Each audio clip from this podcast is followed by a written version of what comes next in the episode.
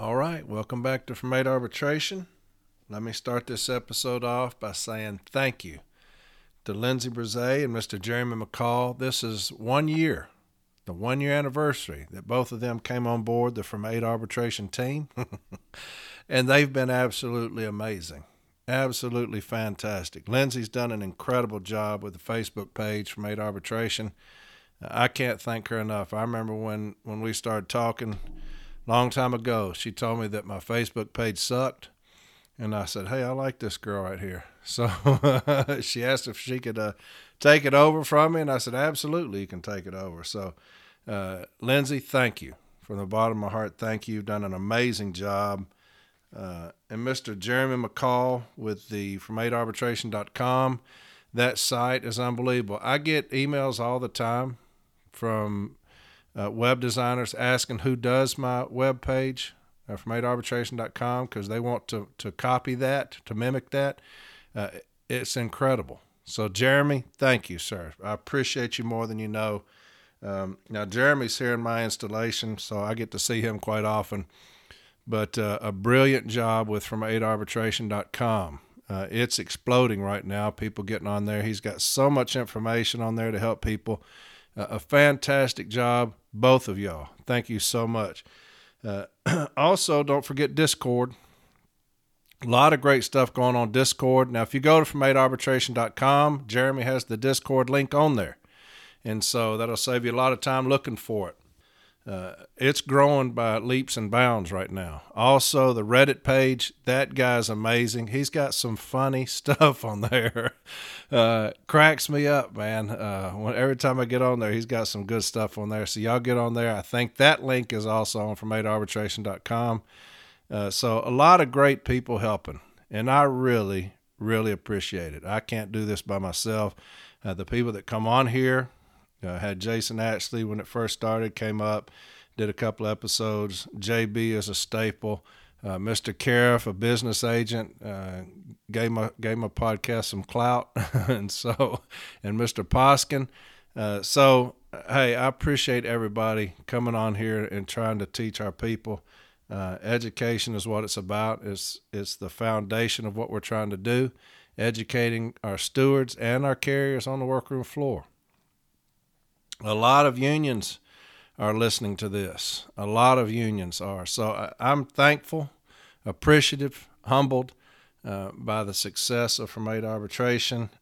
Would have never thought that it would have gotten this big. And it's mind-boggling that it has. As of today, we've got 195,000 downloads on From Aid Arbitration. 195,000 downloads. That's insane for somebody getting on here just talking some shit. And so I appreciate everybody, man. Y'all know I love you, and we're having a good time of it.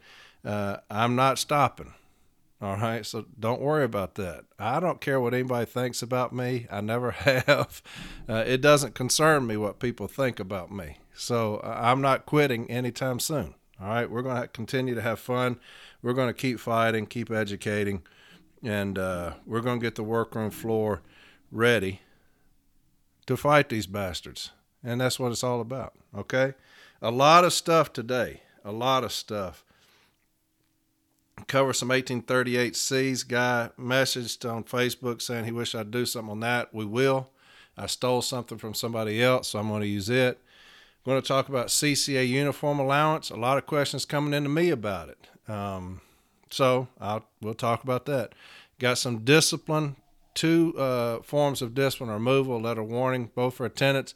We're going to go over both of those right now on this episode just to refresh ourselves. I'm going to do, anytime somebody sends me discipline, I'm going to try to put it out here so y'all, because some stations won't see much discipline. So when they get it, it's new to them, it's foreign to them. So I'll try to do as much as I can on here so when they do get discipline, we've gone over it before, what we're going to request, how we're going to break it down. Like I said, when I get disciplined, I can usually beat that within 5 minutes just because I've dealt with it so much. That's what I want for y'all. I want y'all to be able to beat discipline within 5 minutes of looking at it and knowing what you need to request. We're going to talk about that a little bit. Knowing what we're going to need to request the avenues we're going to take, the traps we're trying to set for management. That's what I want everybody to know. All right? Every shop steward. I want y'all to be well-versed in discipline. So as much as I can, I'll try to put that out here so that we can get educated on that, okay? I'm going to read a few things that people ask me to read to y'all. And so you asked me to read something, I'm going to read it.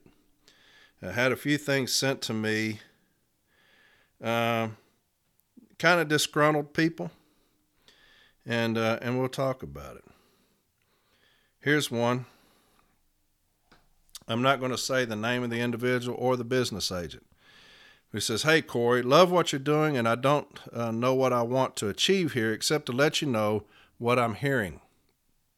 We had a wrap session last night with this business agent here in this state. We gave him hell, and it seems we got our branch president in trouble. He didn't know a lot of what's going on in our city when it comes to carrying mail on Sundays, forcing regulars to work at other stations, etc. I encourage anybody to request a wrap session with their MBA to make sure they know about our shop floor issues. He spent the first 15 minutes or so talking about contract negotiations. He more or less blames the fact that letter carriers are getting caught on camera throwing packages and the fact that we'll hire anyone these days, there's no civil service exam anymore, etc. To say that their bargaining position is shit because carriers are shit. Infuriating. Sounds like they think carriers are lazy, just like management does. The reason this meeting happened at all is that rank and file members have called for and organized a rally at the main office in downtown this city on April 2nd.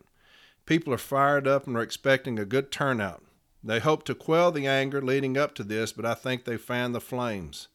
I'll be attending this region steward training next week as a new steward. I'll have an opportunity to meet so-and-so. Let me know if there's anything you want me to ask him. Love you, brother. Keep fighting." I get on our business agents all the time. I just do. To me, if you're, and I say this all the time, and I know y'all probably get sick of it, but if your business agent's office is corrupted, we're in trouble. The region's in trouble. It sounds to me like y'all got a chicken shit business agent from what I just read. Anytime a business agent, you got 200,000 carriers, right? And anytime a business agent gets up there and says that our negotiations are failing because a handful of carriers are throwing packages, that's a cowardly way to say we're not going to give you our best effort. That's what that is. So that business agent's a cowardly piece of shit that's going to get up in front of the rank and file and say, "Hey, look, we got a handful of carriers throwing packages, so our contract is probably going to be shit because the carriers are shit." Now, how you got your position, I do not know. I don't understand it. Maybe it was the good old boy network that got you in there. I'm not sure, but you need to reevaluate your position. I know that you're getting a lot of money. You're probably not doing a whole lot in your position if you're going to come out with some old stupid ass shit like that. So you're probably making a lot of money. You're not going to step down because you're getting a fat ass retirement, fat ass salary, and you're going to shit on the letter carrier. And that's why I gave my state of my union address. I think the president needs to address some bullshit like that. But kudos to the carriers for saying, we have ourselves gotten a rally, and we're going to rally in our city for the mistreatment of us and our people. And that pissed the NALC off. Why did that piss the NALC off? Why did it piss the NALC off that the letter carriers decide to stand up for themselves? Why would you want to quell that? I don't know.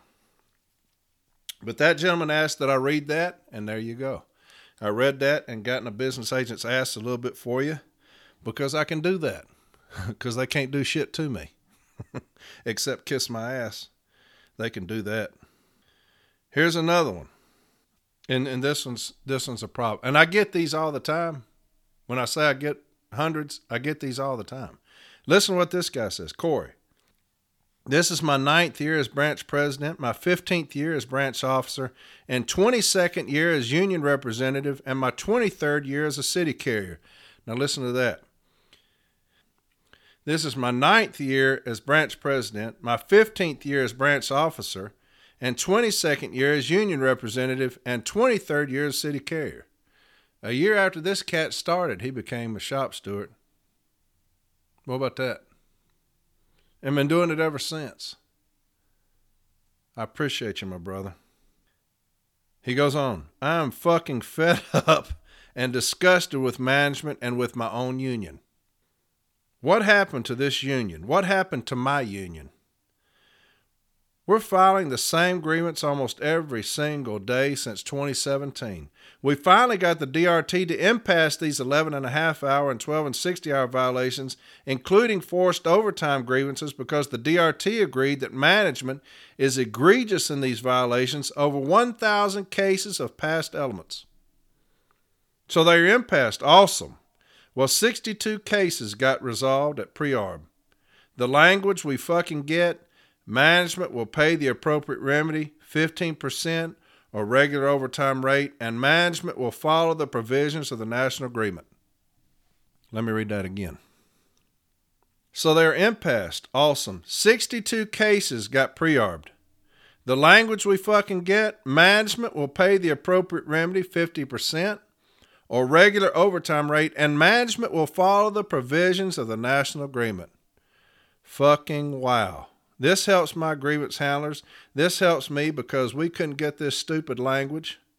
62 fucking cases resolved at pre-arb after my DRT guy writes 22-page narrative explaining why there must be monetary awards. I'm embarrassed to even show these decisions to my stewards. It's going to crush them. Management followed the contract. No fucking cease and desist. Nothing. We even wrote in our formulae notes, keep the money, cease and desist, follow the provisions of the contract, follow EL 312, properly staff these stations, follow Section 115, M39, treat people with respect. It's like I'm losing the fight with my own people. Management is the easy part. I am fuming. I'm getting a hold of my MBA, and he has to explain to me why this happened. We're afraid to go to arbitration now? What the fuck is going on? In the struggle, angry branch president. Sorry to bother you with this, but I know you'll understand. You can share if you want, but I'm just fucking angry. I'm sharing it, my brother, because I'm fucking angry with you. That's chicken shit bullshit that I talk about all the time. You got a pre-arb session. Now, this is what happens. They're going to get all these cases. If there's 200 cases impasse to arbitration, they're going to have two high levels come in, RA, probably somebody from area, and they're going to wholesale these bitches. And they're going to get rid of them. They're going to say, hey, just pay them this money. And hey, management, y'all follow the contract. Well, no fucking shit. That's a novel idea. I wish we would have thought about that when we wrote the motherfucker up. Follow the contract. Fuck, I never thought of that. Damn, y'all get paid a lot of money for that. I see why now. That's ingenious. Y'all got one over on management on that pre-arb. Hey, pay the 50%. You got to do that anyway. It's in the fucking contract to pay the 50%. Arbitrator Snow said you're going to pay the 50%. They got to do that. And then you're going to tell them, oh, and by the way, follow the contract. Well, I'll be damned. I'll be damned. We got them. Follow the contract, y'all. Let's see how that works out. You kicked your own carriers in the ass when you did that. Business agent's office. You kicked your own carriers in the ass. You kicked them right in the fucking teeth. Congratulations. That's chicken shit to the highest extent. We have people suffering on this workroom floor. Every fucking day we have people suffering on this workroom floor by mismanagement. Hell, the president even came up there and said, we're going to talk about noncompliance. We're the problem with noncompliance. It's our fault. Management's going to do whatever in the fuck they can, and you enabled them with this weak-ass bullshit. We're the problem. You can't negotiate that at national level. We're the fucking problem with these bitch-ass decisions like that. Management will follow the contract? What the fuck? When we talk about we need to get a hold on this non-compliance, get a hold of your ass and quit signing this old shit. You are harming us when you do that. And I know y'all don't give a damn. It's all about money because you're not going to send all these cases to arbitration. So you're going to put a signature on 62 cases, give them 50%, thinking you've done something because you've done something that was contractually obligated. That's what you did. You basically said, we'll give you what's contractually designated, the 50%, whoopty shit. And then we're going to tell you to abide by the contract. Okay. Sign off on that shit when they give us discipline then. When those go up there, say that we'll abide by the attendance policies and just throw out this discipline. See how management does with that. You know what they're going to do? They're going to laugh in your fucking face. Why? Because they want to fire us. And you bitches are sitting there signing off on some chicken shit. Management will comply with the contract. You ought to be fucking ashamed of yourself. I'd fire your fucking ass on the spot. If I'm a business agent, somebody came up with some shit like that. Let me see y'all's pre-hours. What do we do here? What is this shit? Well, you know, they paid them. The fuck, they got to pay them. What's this shit here? You got to abide by the contract. Well, you know, we weren't going to send all these to, hey, pack your fucking desk up, get a fucking box in there, put all your shit in it, get the fuck out of my office. If you're not going to do any better than that. God dang, man. Hey, folks. Quit fucking us down here on this workroom floor. NALC. God dang. It pisses me off to no end when I see some chicken shit like this come up with our people's name on it. 62 fucking cases with management will abide by the contract. God dang. Unfucking believable. Hey, brother, I got your back, baby. You want me to talk about it? I'll talk about it. You're damn right. Y'all going to piss on us? No. I'm going to call y'all kind of bitches is what I'm going to do. Y'all need to understand what representing the city letter carrier is all about because you've forgotten.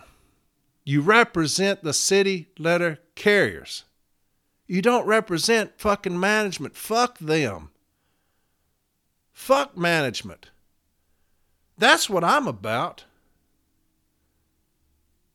God dang. Brother, I feel for you, baby. 1,000 cases. And we're at step one.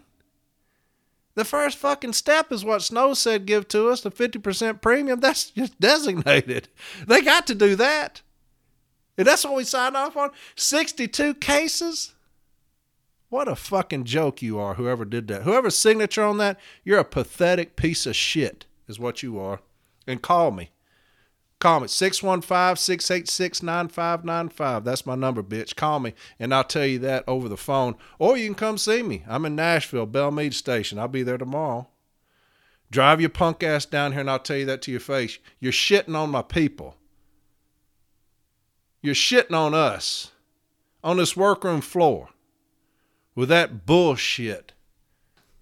This man probably spent, I ain't no telling how much time he spent on these cases to prove an escalated monetary award was necessary, was required, was appropriate. No telling how much time they spent on that. And that's what you give them? That's the thanks you give them? Our union is damn near lost. Damn near lost with that. We're trying to get the workroom floor to stand the fuck up, and we got a damn NALC just suppressing the shit out of us. Just kicking our damn legs out from underneath us with this bullshit. Business agent, get a hold of your people up there and quit fucking us over. Fucking son of a bitches. All right, what are we talking about? Shit. All right, that's somebody. Man, that fucking pisses me off, man. God dang. We got people work. That's 12 and 60-hour violations now. That's people working 12 and 60 hours. And what we're gonna do to stop that is what? The 50% premium? Appreciate it. No cease and desist? Thanks, man. You helped us out. Thanks for the money. They're going to keep on doing it and keep on doing it and keep on doing it. And we got people up there at the national level saying, hey, one of our main obligations, one of our main priorities is to make sure about this understaffing and overworking and mandating. That's one of our biggest priorities. Bullshit. Shove that up your ass, man. Don't sit there and tell us that bullshit and you got shit like this going on with y'all. Roll all 62 of those damn cases and shove them up your fucking ass. That's what you do. God bless America. That just pisses me off, man. God dang. Don't preach to us down here, y'all, when y'all got some cowardly bullshit like that going on. Man, we're educating warriors down here, okay? We're educating fucking warriors down here. Don't bring that chicken shit down here to us, man. We'll laugh you in the fucking face. That's what we'll do. Laugh in your fucking face. Son of a bitch. Where are we? What are we doing? All right. Had a gentleman ask that I do something on the 1838Cs, the one-day count. We're going to do that. Got some discipline, some CCA clothing allowance, and then I'll be done with it, all right? This is the 1838C, the one-day count. And I stole this. Somebody commented, and it's better than anything I could have come up with. I'll add just a few things. JB is really good at this. So I contacted him, and so he helped me out a little bit. But this is from Branch 6000, Long Island Merge Branch 6000. I hope y'all don't mind if I stole your stuff. If you do, just holler at me. I'm not going to take it down, but I'll tell you I'm sorry. But one-day mail counts, 1838C. And like I said, a gentleman said specifically for me to address it. And here we go, okay? The one-day mail count, 1838C.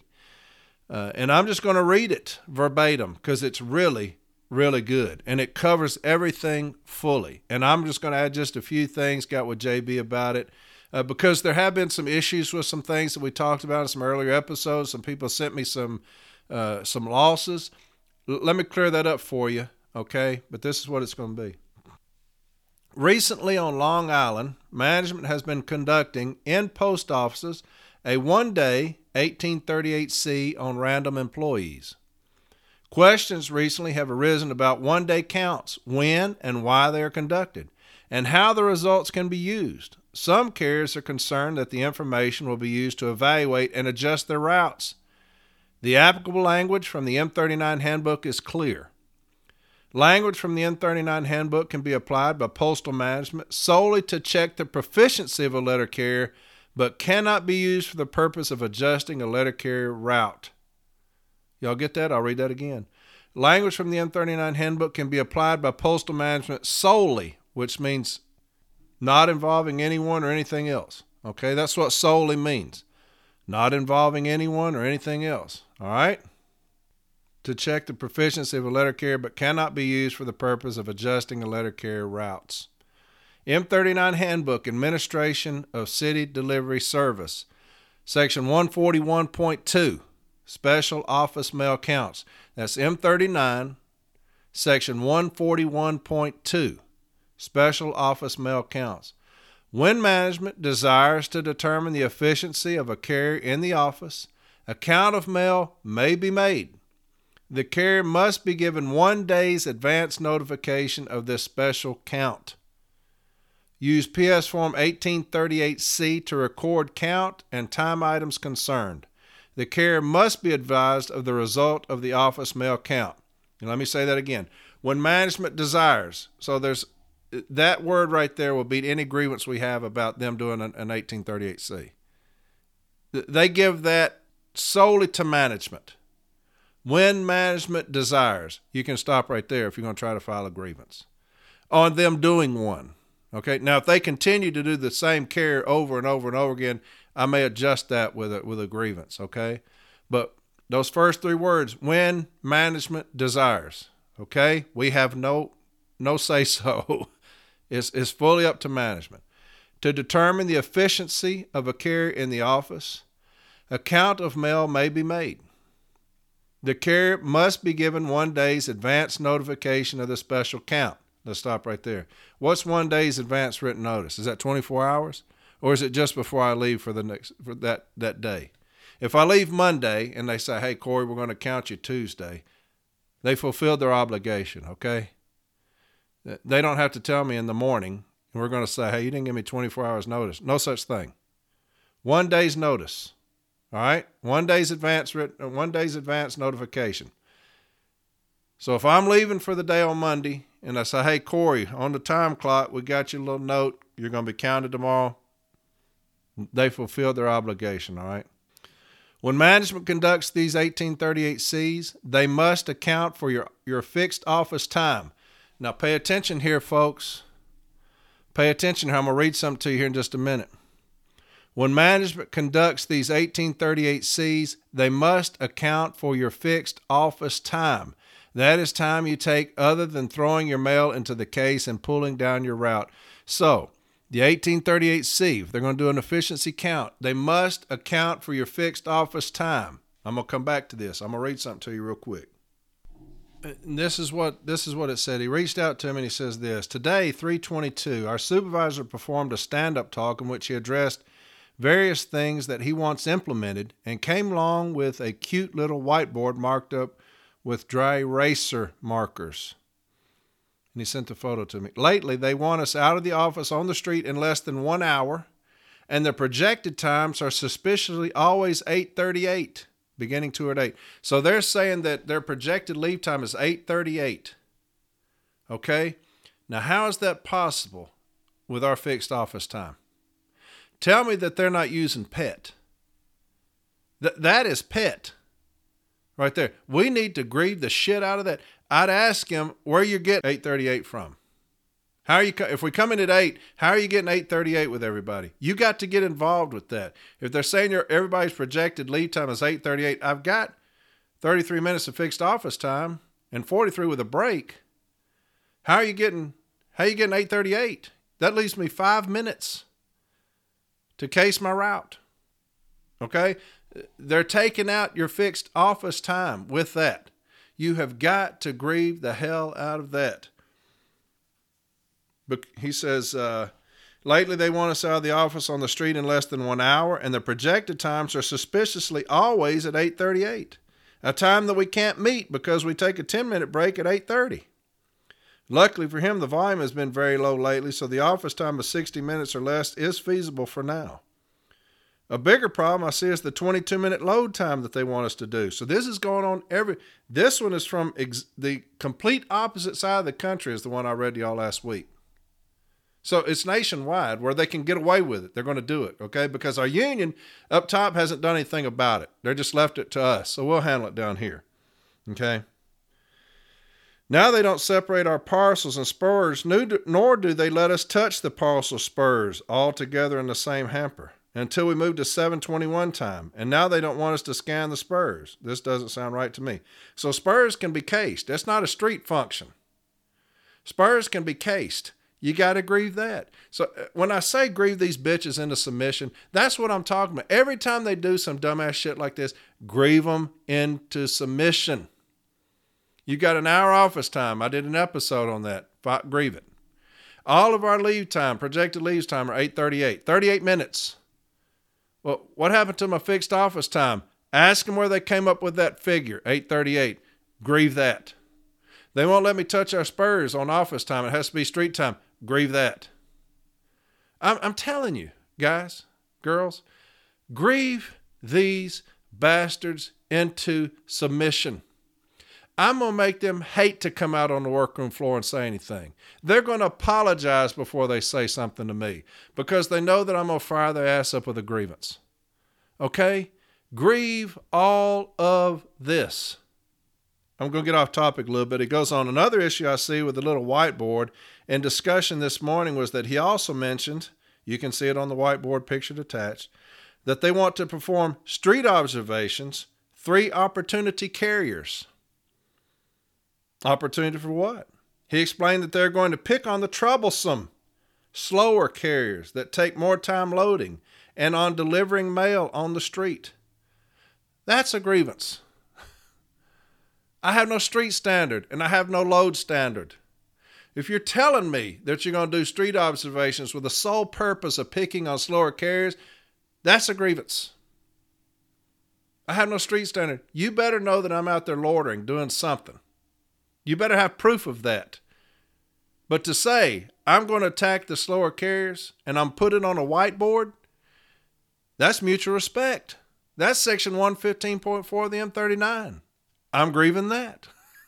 These motherfuckers ain't going to walk out on the floor without a handful of grievances. And I'll stop that right there. But all of that is a grievance. Every bit of it. So grieve all of that. But anyway, going back to that fixed office time, going back to this I was reading from that branch. When management conducts these 1838Cs, they must account for your fixed office time. Do you think that they were accounting for the fixed office time of what I just read you when they say that they got 38 minutes? Their projected leave time was 38 minutes. Were they taking into account the fixed office time? No. That is time you take other than throwing your mail into the case and pulling down your route. Below is the description of what your fixed office time consists of. Line 14, accountable mail, 6 minutes minimum time allowance. Time spent when you stop casing mail to get your accountable mail, signing for it, filling out the name or address on PS Form 3849, and casing the notice as a reminder in the morning, plus the time it takes to get cleared and go on to your next task in the afternoon, evening. Now, how many of y'all are getting y'all's certifieds in the DPS? They don't even pull those out anymore. They used to come around every morning with accountable thing. They don't do that no more. All your shit gets put in DPS. Certifieds, all that stuff. They're trying to take that time away from us. So take your time on the street. Fill out the form for the certified. Get it signed for when you get back in the evening. Wait for somebody to come clear you on that, even though you didn't sign for it. I'm going to say it's an accountable item. Okay? Line 15, withdrawal of mail. 5 minutes minimum time allowance. This includes time spent withdrawing mail from tubs or trays, cutting straps, removing plastic, etc. This line item also includes time you spend withdrawing mail from both the throwback and hot cases. The M39 Management's Handbook states that 2 withdrawals of letter mail and 1 of the papers for each trip, with a final pull just prior to leaving time, generally are sufficient. Line 16. Sequencing and collating mail. Time spent collating or sequencing mail is recorded on this line. For example, time spent collating circulars to get down to 3 bundles in an FSS environment is recorded on line 16. Line 17, strapping out time. Most letter carriers will not use this line item. Line 17 is only used in very limited circumstances. The only time that line 17 is used is when you have motorized curb delivery routes where the majority of the case separations contain more than 2 addresses per separation. In these instances, the letter carrier records the actual time to place the mail in the exact sequence of delivery instead of 1 minute for each 70 pieces. Line 18, break. 10 minutes minimum time allowance. And next week I'm going to do a grievance on the where you're coming in at 8 and they're telling you to immediately take a break. That's idiotic, foolish, and that's a grievance. And we're going to deal with that. Okay, so next week I'm going to talk about when you clock in, management tells you to immediately take a break. Take a break from what? I just clocked the fuck on. What am I taking a break from? Driving to work? So we'll address that next week, okay? In most offices, a 10-minute credit is given where letter carriers take a morning office break. If your office has a longer break time than 10 minutes, keep in mind that more time must be credited for line 18. Line 19, vehicle inspection. 3 minutes minimum time allowance.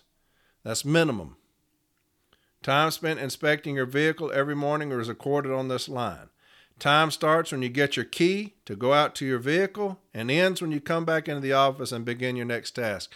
So some people, it takes 2 minutes just to walk to your vehicle and back.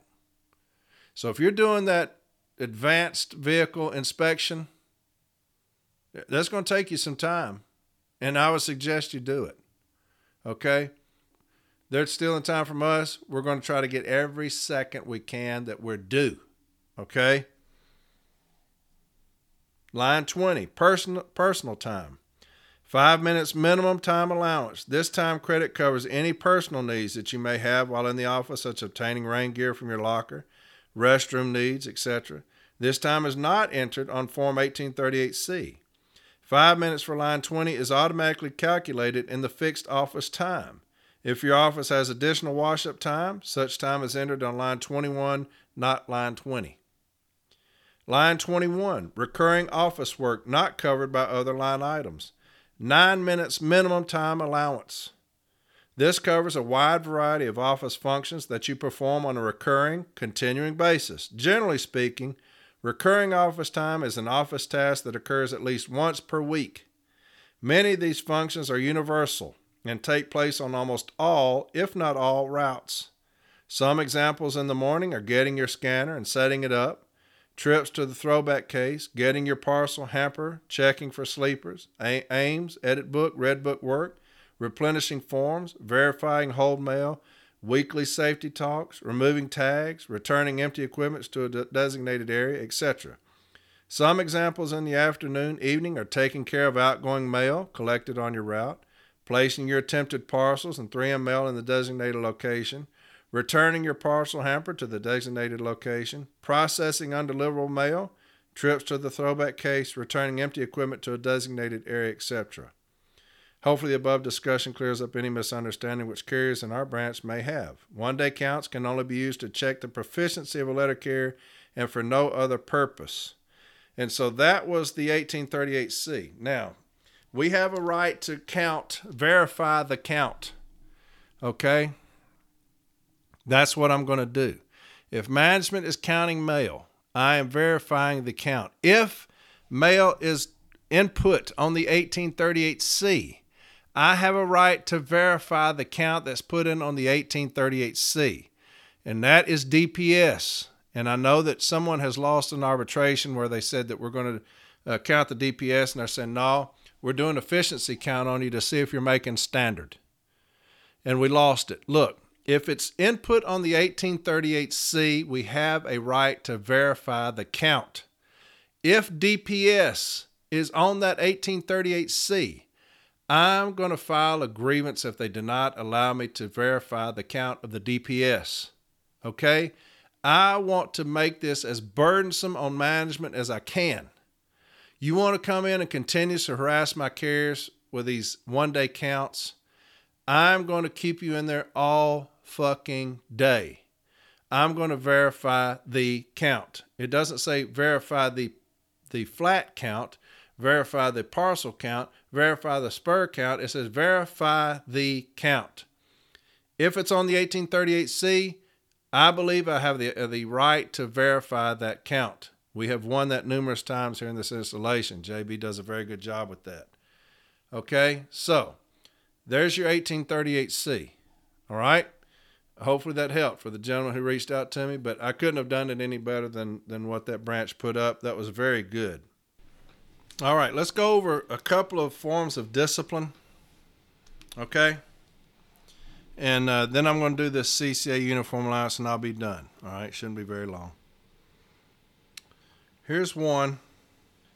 And it's a letter of warning. Completely confusing as hell. But look, challenge management on the verbiage of any discipline, okay? You've got to be a bulldog when we're dealing with discipline. Challenge them on the verbiage on these forms of discipline, and I'll show what I'm talking about. This official disciplinary letter of warning has been issued to you for the express purpose of advising you of the following serious deficiency in your record, which must be corrected immediately. Charge, unsatisfactory attendance.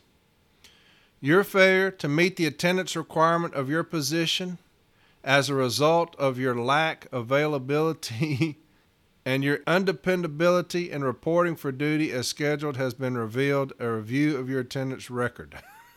That's what it says. I'm going to read that again. It's confusing as hell. Your failure to meet the attendance requirement of your position as a result of your lack of availability and your undependability in reporting for duty as scheduled has been revealed in a review of your attendance record. Specifically, a review of your record reveals the following profile of irregular and unreliable attendance. Now, let's break this down. Your failure to meet the attendance requirements of your position. What is that? Can anybody in this country that's listening to this tell me what that is? Your failure to meet the attendance requirement of your position. What is my attendance requirement? Does anybody know? Why do we let that slide and not grill management on that? I'm going to ask management in arbitration what that is, because I don't care what they say. I don't care what they tell me. You can't, management cannot dupe me in arbitration with that. So I'm going to ask them. Y'all ask them. Informals, ask them. When you got the 14 days to investigate this grievance, I'm going to put in a request to interview the supervisor, whoever issued this, and I'm going to say, what is the attendance requirement of my position? Do that. It doesn't matter what they say. It's going to be foolish. They don't know what in the fuck that is. This is labor wrote this and sent it to them. As a result of your lack of availability and your undependability in reporting for duty as scheduled. What does that mean? That anytime I'm scheduled and I don't show up, I'm now irregular in attendance? Get them on the record there. What are you talking about? Reporting for duty as scheduled. So if I miss one occurrence, then I fail to be regular in attendance, get them on the record. I'm going to do it in arbitration. Specifically, a review of your record reveals the following profile of irregular and unreliable attendance. Here's the dates. 12-12-22, sick leave 8 hours. 12-20-22, sick leave 8 hours. 12-27-22, AWOL, late, 1 hour and 30 minutes. Now, if that's AWOL, let's find out why we got an AWOL. We're going to grieve that too, okay? 126-23, sick leave 8. We got two things on 223, annual leave for 4 hours and sick leave for 4 hours. Now, why am I being charged annual leave? Why is that on a letter of warning? 4 hours of annual leave. Why am I getting disciplined for 4 hours of annual leave? It's not emergency annual leave. It's just an annual leave. So I'm gonna pull that out. I can't take annual leave anymore.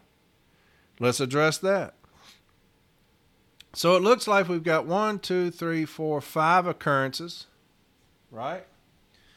I'm going to start from December, since you started in December 12th, and you gave me the investigative interview on February 27th, okay?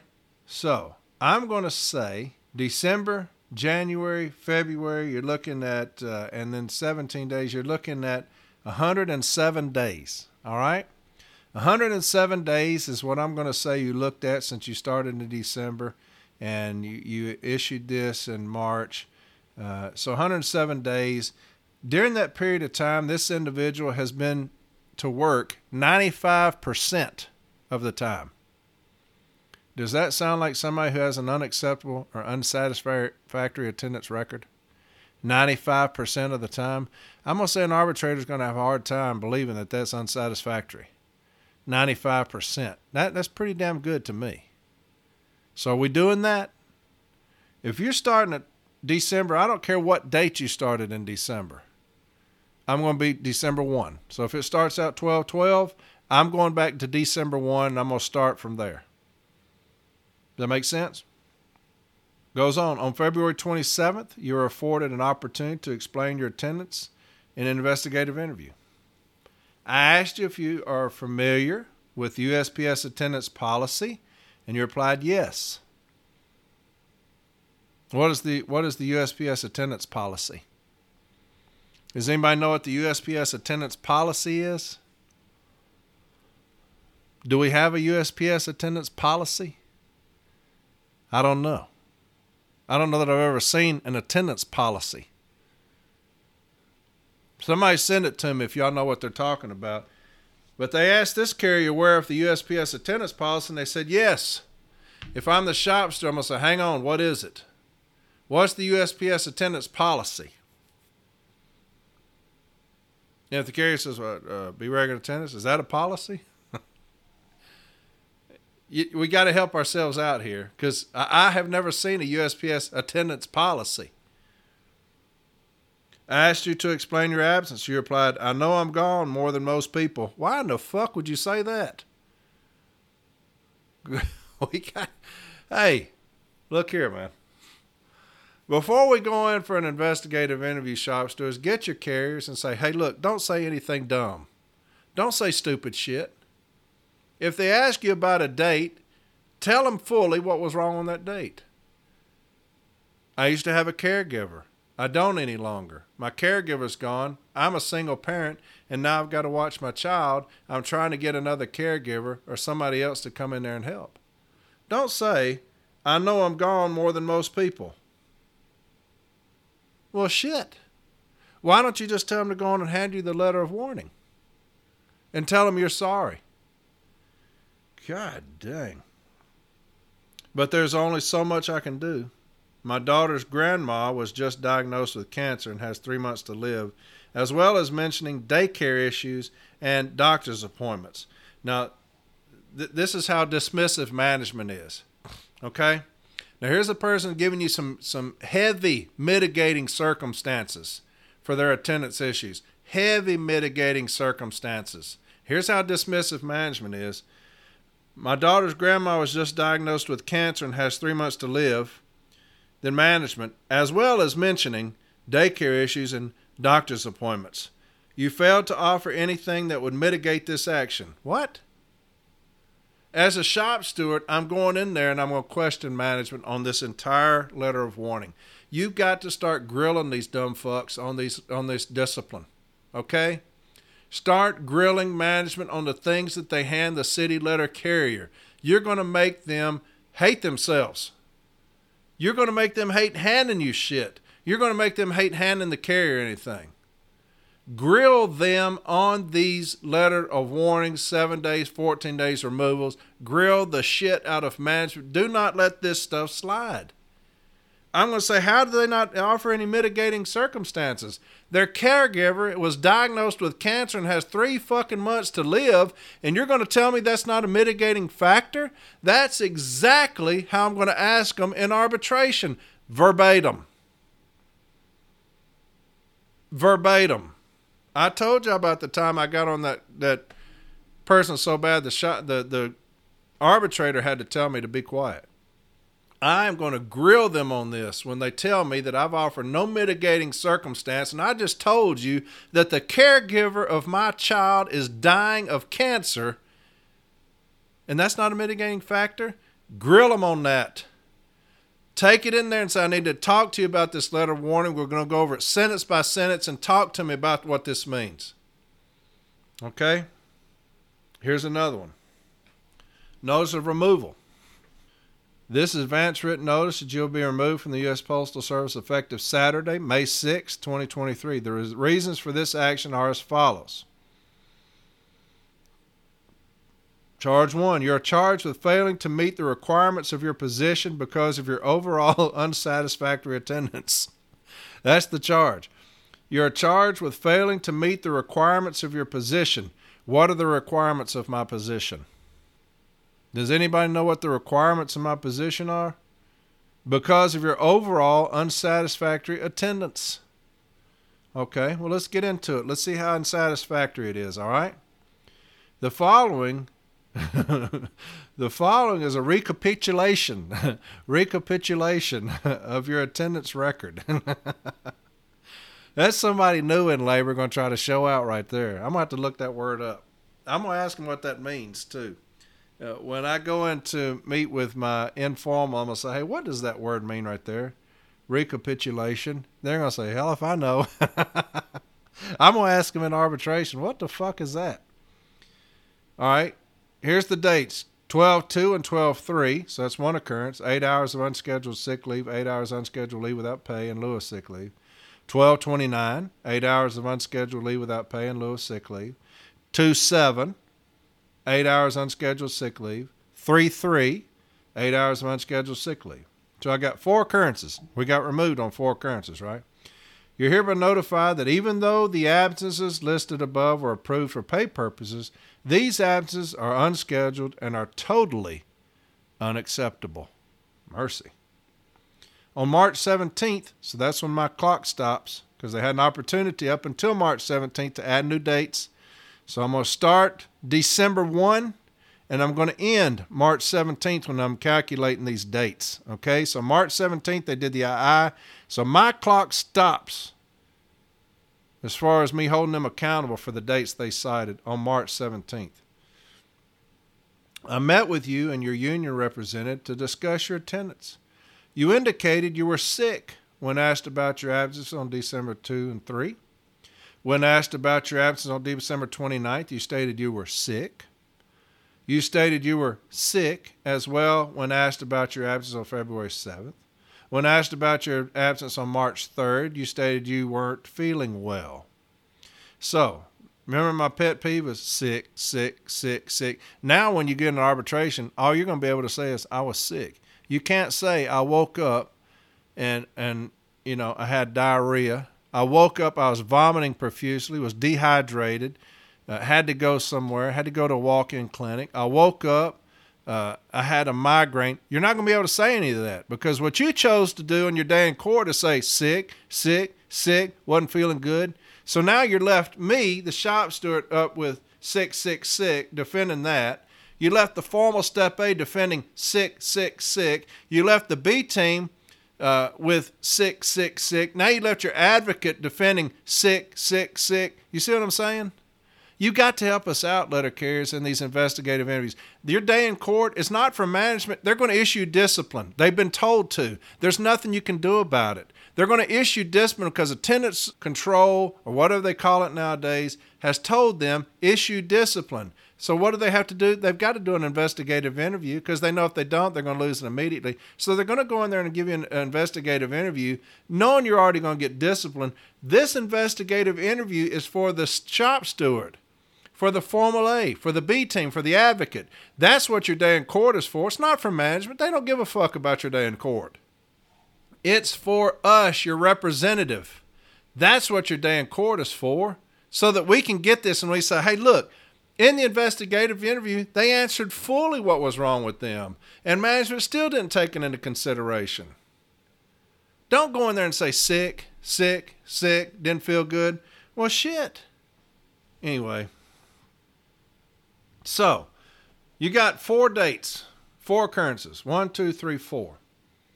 Those 4 occurrences, the dates involved, the time from December until March 17th, is 121 days, okay? So 4 occurrences on 121 days is 97% of the time this individual was at work, and you're saying that they were not regular in attendance.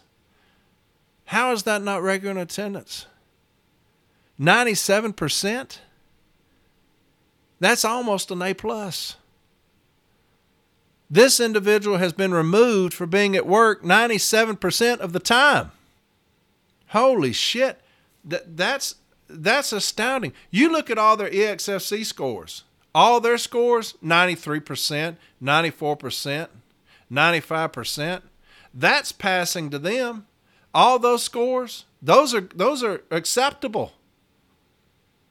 Priority mail, express mail, first class mail, they all have scores, what they need to meet. What are they? 95, 96%, 93%. I don't think anything's 96, 93%, 92%. They will applaud themselves for that, but a letter carrier is at work 97% of the time, and he's fired. We got to make that a contention. Goes on, you admitted your attendance had been addressed with you prior to that day. You also stated, from my past, I feel like I've been doing a lot better than my previous year. Okay, so what I'm going to do is, if there's previous discipline, I'm going to see how many occurrences on there. If it's a letter warning, how many occurrences do I have? 7? If it's a 7-day, how many do I have? 8? If it's a 14-day, how many do I have? 5? On this one, you got 4. Management doesn't even know what's regular in attendance, because one's a 7, one's an 8, one's a 3, one's a 4. What fuck is regular in attendance? Y'all don't even know. How am I supposed to know? You're talking about an attendance policy. What does the attendance policy say? Because y'all are all over the damn place. I don't know how many times I can miss before I'm fired. Make sure we're checking those occurrences on the letter of warning, 7-day, 14-day, and see where management is at, and see if there's a discrepancy in those. That way we can say management has no idea what they're talking about. They don't know what acceptable attendance is. 7 days, 7 occurrences, 8 occurrences, 3 occurrences, 4 occurrences, shit. Was an attendance review done? Attendance review is mandatory if they're going to try to curb unscheduled absences, right? Isn't that what the ELM states? You need to do an attendance review. Go over my 3972s, my 3971s. Why? So that you can say, hey, look, you're in the danger zone of being fired. You've missed this many. Be careful. Look out. M39 states what? You got to do everything humanly possible before resorting to discipline to correct my deficiencies. Well, how'd you do that? Well, one way would be an attendance review.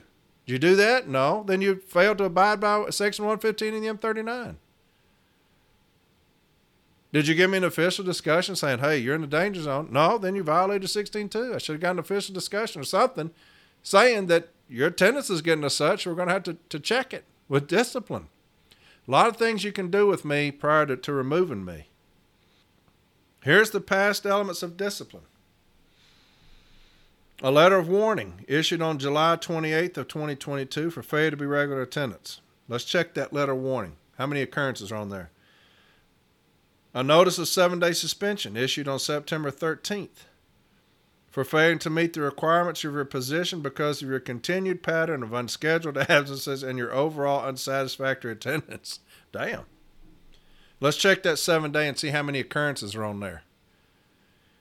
A 14-day for failure to follow instructions. What the fuck that got to do with attendance? That 14-day has nothing to do with attendance. Why is that in there? How do we not beat that? Got to address those things. If they give me anything other than attendance discipline when they start out with a letter of warning and a 7-day, we're going to address that. They're one tracking us out the door right there. So address that. Then it goes on. It is understandable that this termination action may have a traumatic effect and or impact in your life. I'm using that against them in arbitration. I'm using that against them in arbitration. So you understand that this is going to have a traumatic effect on this individual's life. Yes. For being at work 97% of the time. You know that this is going to have a traumatic effect on him. You stated it in this notice of removal, and you removed him anyway, somebody who's been at work 97% of the time. How is that even logical? How does that make any sense whatsoever? It makes no sense that you have fired this individual, knowing that it's going to have a traumatic effect on his life for being at work 97% of the time. Pull that out of there. Use it on these bastards. Goes on. Therefore, please be advised that employee assistance services remain available as long as you make contact prior to being removed from the roles.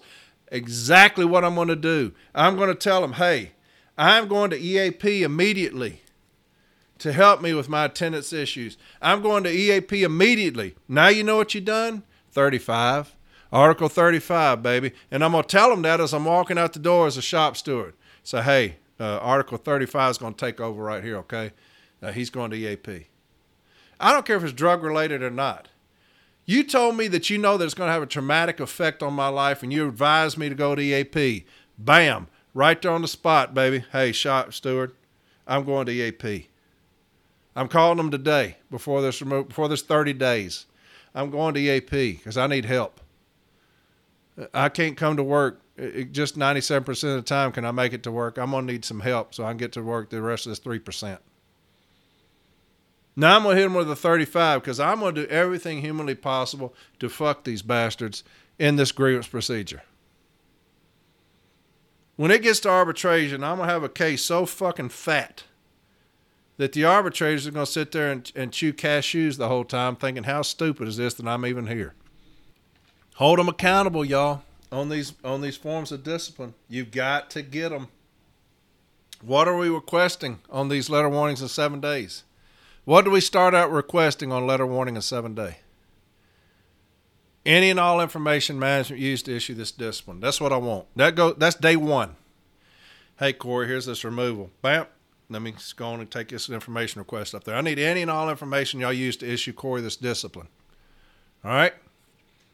And it should be readily available. You sent the packet down to labor. You should have. You should have it right there and all nice and neat. It shouldn't take more than a day. Once I get it, I'm going to look at that information, and then I'm going to start jotting down things that I need.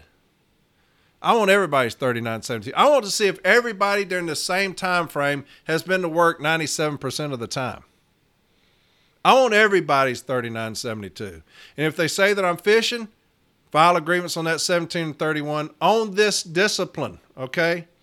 When you're filing on this discipline, Article 16 and 19 via Section 115 of the M39 handbook, my second issue is going to be 17 and 31.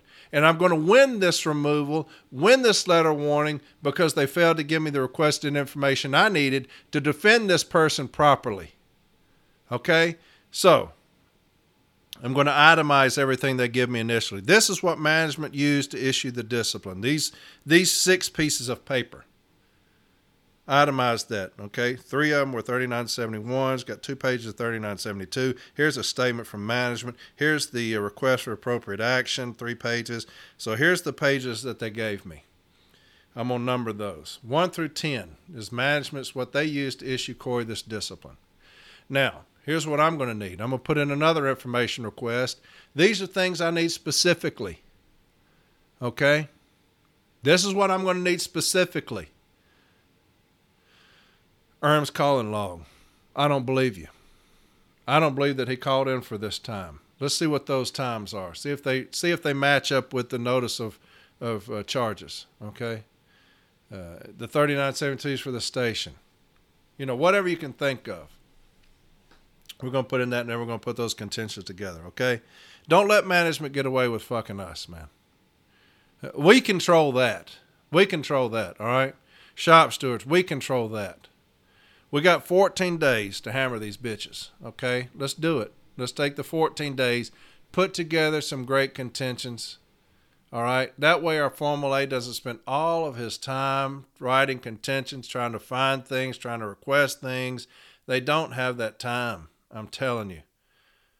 I know from personal experience, when I get up there and there's a removal, and I've got a request for information and a removal, and it's in the folder, and that's all I've got, man, you've put me behind the 8 ball. JB's working on 6 removals right now. 6. And he's having to do a lot of the work. That puts him behind the 8 ball because he's got Article 8s coming in. He's got ops coming in. He's got CC doing rule coming in. And he's having to spend a majority of his time and night working on removals. You can't lose removals. Hell, that's somebody's livelihood. I don't care what they've done. I don't care the circumstance. Every waking hour goes into removals to keep somebody from losing their job. Help us out, stewards. Help us out, okay? Another thing that's been hot and heavy is CCA uniform allowance, all right? I'm going to talk about that just a little bit for you and get that out of the way.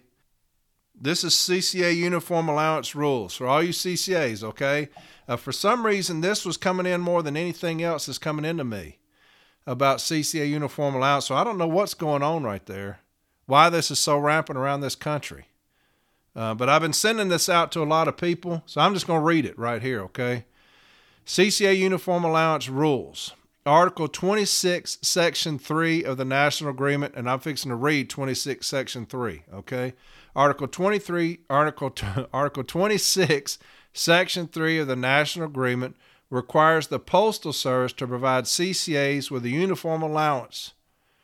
Currently, the annual uniform allowance is $390. That amount will increase slightly effective on November 21st of each year during the life of the National Agreement. Unlike career letter carriers who receive a credit card to use, CCAs receive their uniform allowance through a voucher system.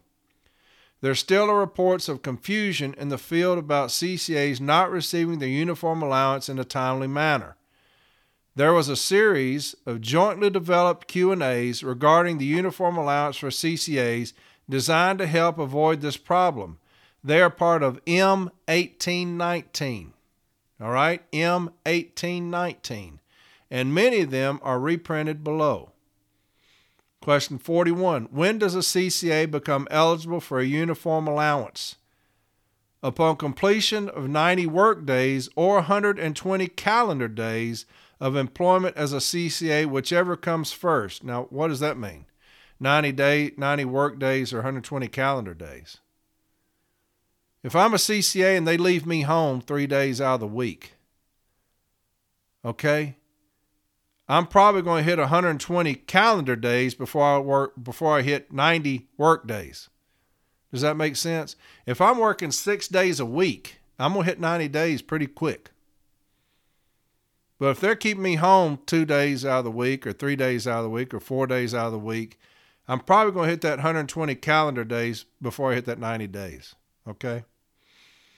Whichever comes first. CCAs who have previously satisfied the 90 and 120 day requirement as a transitional employee with an appointment made after September 29, 2007, become eligible for a uniform allowance when they begin their first CCA appointment. 42. What defines the anniversary date for the purpose of annual uniform allowance eligibility for a CCA? The calendar date the CCA initially becomes eligible for a uniform allowance. Okay, let's read that again. 42. What defines the anniversary date for the purpose of annual uniform allowance eligibility for a CCA?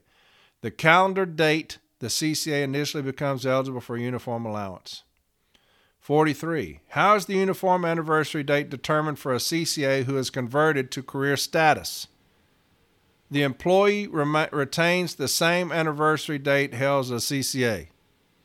Read that one again. How is the uniform anniversary date determined for a CCA who is converted to career status? The employee retains the same anniversary date held as a CCA. 44. How is a uniform allowance provided to a CCA? When a CCA becomes eligible for a uniform allowance, funds must be approved through an e-buy submission by local management. After approval, a letter of authorization form must be completed and provided to the employee within the 14 days of the eligibility date. Shop stewards, you hear that? Within 14 days of the eligibility date. The CCA takes the completed form to a USPS authorized vendor to purchase uniform items.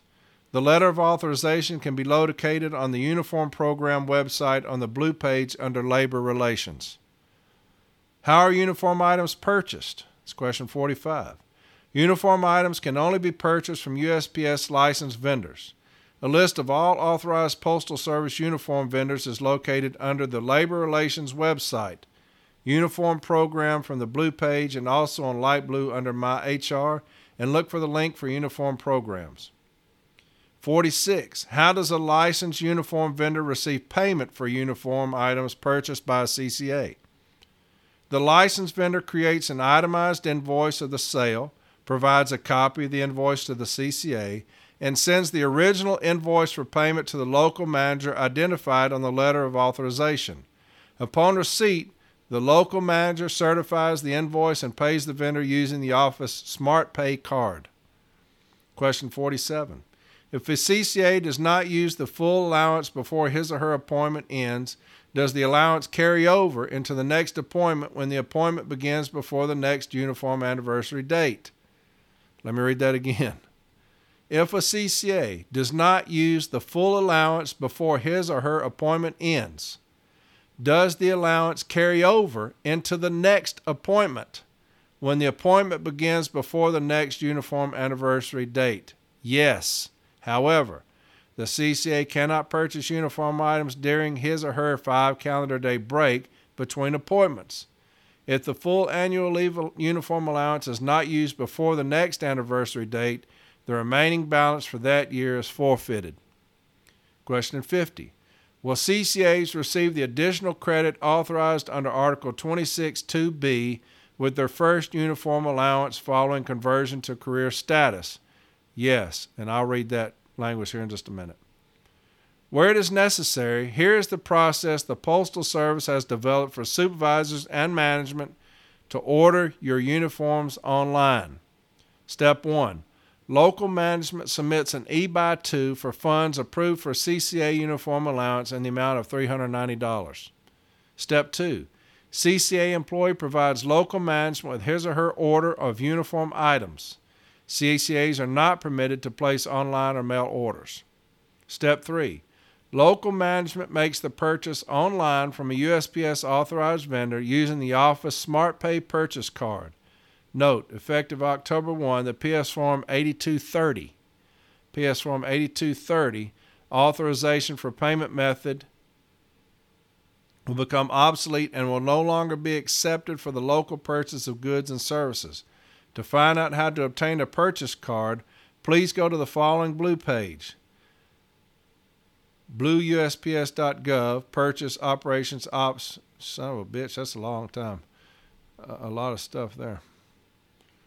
Or just contact the Purchasing Shared Services Center, 877-293-2410. I would just do that.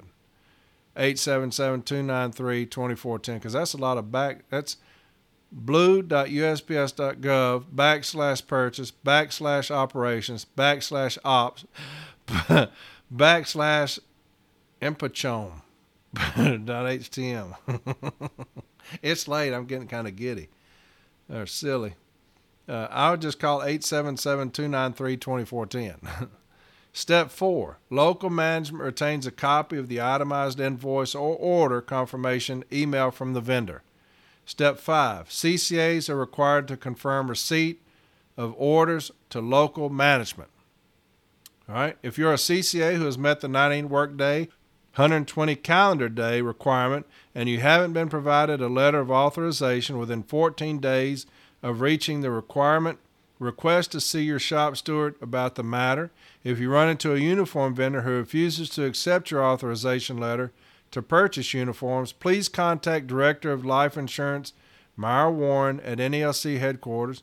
Meyer serves on the National Uniform Committee and will be happy to try to assist you.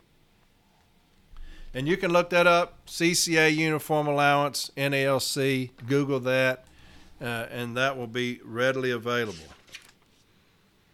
Now, if you go to page 26.2 of the JCAM, Article 26, Uniforms and Work Clothes, 26.3 is where we're going to go, right? In 26.3, Section 3, City Carrier Assistant. When the CCA has completed 90 work days or has been employed for 120 calendar days, whichever comes first, the CCA will be provided with an annual uniform allowance equal to the amount provided to career employees in Section 2A. Time served as a transition employee will count towards the 90 and 120-day requirement. The uniform purchases are reimbursed by the Postal Service directly to the vendor. Uniforms will be returned by CCA separated and not reappointed. City Carrier Assistant Employee Uniforms. Uniform issues for CCAs are addressed by the parties. Joint Questions and Answers 2011 USPS NALC National Agreement dated March 6, 2014. The complete joint Q&As are found on JCAM pages 720 through 730. And then it goes over the same things that I just read to you. Questions 47 through 56. And that is the same thing that I just read to you. So that is your CCA uniform allowance. Now that we have it memorialized in an episode, and I'll tag that the time it starts because I've been going a lot longer than I thought I would. But several people had reached out about CCA uniforms. I just put it on an episode. I'll put the time on here when I start breaking this down, when I edit it. And that way you can go right to it and listen to it over and over again if you need to get your CCA's uniforms to them, okay?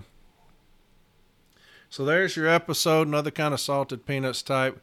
Went off a little bit at the beginning because it just pisses me off when we screw on people. So, but anyway, keep fighting, okay? There's a lot of great stuff happening right now. I know I bitch a lot, but there's a lot of great stuff happening. There's a lot of people getting educated, firing management's ass up. I wish I could share it all with you. I wish I had somewhere to post all of it. It would encourage the hell out of you. It really would. A lot of victories right now from people that are listening, equipping themselves, educating themselves, Firing management's ass up. I love it. I love it. And we're going to keep doing it, okay? I promise you that. I retire in, how old am I? 53, be 54 this year. Got about 8 more years and I'll be gone. So we'll probably do this up until I leave. All right? And I'm going to ride off into the sunset. But until then, we're going to keep fighting, raising hell. All right? So don't get dismayed. Don't give up. Okay? Don't quit. Just keep fighting. Those things will address themselves. I had somebody ask, do an episode on how to get rid of a shop steward. I'll get all that stuff ready for you. If your shop steward's not worth a damn, we got to do something about it. I talk about that all the time. Shop stewards, presidents, business agents. Seems like, you know, once we get in that rut of the good old boy system, they just get in there and just fuck everything up. Nothing we can do. And we got national. They're not going to do a damn thing about it either. So, you know, what can we do? We'll address it, all right? Okay? Once again, from 8 Arbitration Facebook page, get on there. Talk to Miss Lindsay. She does a fantastic job with that. Jeremy with From 8Arbitration.com. Amazing job. Love both of them. They do a fantastic job, man. Really do. Discord, Reddit. I think those links are on From 8Arbitration.com. Get on there and start talking to those people. Discord is up all hours of the night. Good discussions on things, okay? Get on there and talk to them. Y'all have a fantastic rest of the week.